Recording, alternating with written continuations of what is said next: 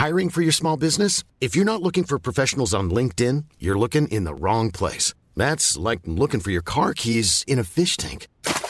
LinkedIn helps you hire professionals you can't find anywhere else, even those who aren't actively searching for a new job but might be open to the perfect role. In a given month, over 70% of LinkedIn users don't even visit other leading job sites. So start looking in the right place. With LinkedIn, you can hire professionals like a professional. Post your free job on linkedin.com/people slash people today. C'est le soir, tard dans les bars. C'est le micro trop tard de Raphaël Udry. L'homme qui n'a bientôt plus de métier, c'est Raphaël Udry pour ses micros trop tard. Salut. Salut Sacha. Est-ce que t'es inquiet?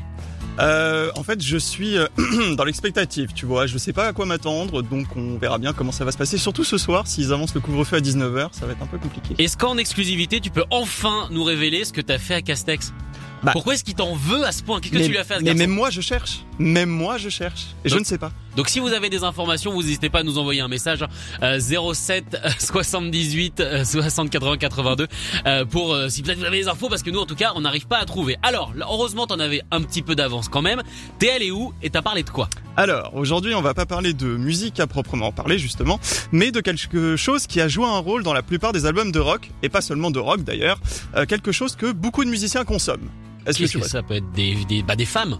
Ah, euh, bah alors la Ça a prochaine joué, fois, quand même. la prochaine fois. Non, on va parler de cannabis, du coup. Ah oui. Voilà. Et du coup, donc, je l'ai fait sur euh, plusieurs soirées, dont la taverne des Corrigans, donc le bar rock à Cardinal Lemoine. Et donc, j'ai demandé euh, pour ou contre la légalisation du cannabis. Je sens qu'il va y avoir beaucoup de pour. Je sais pas pourquoi. Bah voilà, c'est qu'en fait, euh, j'ai trouvé des gens qui n'étaient pas forcément consommateurs, mais qui étaient quand même plutôt pour, qui tendaient vers le pour, voire même carrément pour. Du coup, ça s'est transformé en bah, qu'est-ce que vous pensez de la légalisation du cannabis quoi. On écoute vos réponses. J'ai vu pas mal de débats sur euh, le cannabis, oui ou non, et euh, ben, au final, je trouve qu'il y a des arguments qui sont mais vraiment complètement pétés des deux côtés. hein. quitte à faire avec, euh, autant euh, l'encadrer plutôt que le réprimer. Oui et non, dans le sens où euh, il y a quand même des gens qui vivent de ça, donc sous le manteau. Donc ça fait vivre des familles. Il faut arrêter avec les vieilles mœurs, à un moment. Tout le monde a au moins testé au moins une fois le cannabis dans sa Jamais, vie. jamais fumé, putain, monsieur. Au moins, déjà- au moins Jamais. une fois.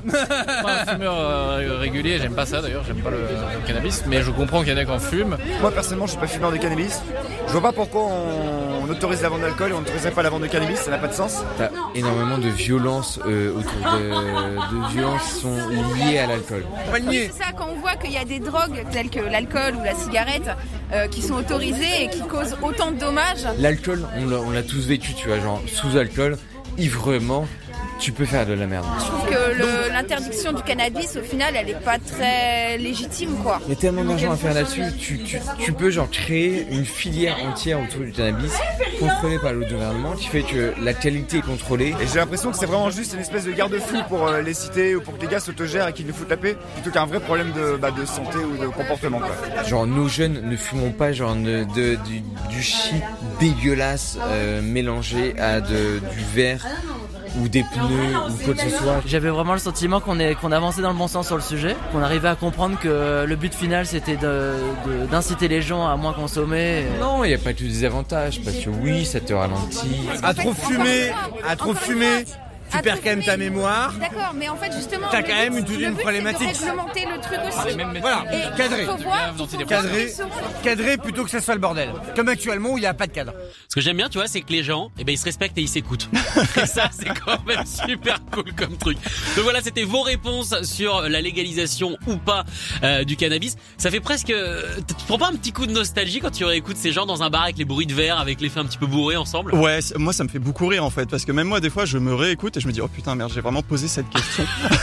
Ah, mais il y, en a un là, son rire, je pense que je vais en faire une sonnerie texto qui était absolument Ah ils parfait. étaient super sympas en plus, c'était cool. Merci beaucoup en tout cas, euh, Raph, pour ces micros trop tard. On espère évidemment que les bars vont réouvrir, sinon bon, tu feras ça plus tôt. Hein. Ouais. Bah justement, alors j'espère pouvoir en faire un demain euh, au point éphémère pour l'enregistrement de l'émission Le Monde d'après-midi. Le direct, Ouais, en direct. en direct, voilà. Donc ce sera, bah, je pense à 17h ou. Exactement, l'émission commencera à 17h, mais vous pouvez venir évidemment un petit peu plus tôt. Et c'est des places hyper, hyper limitées pour le coup.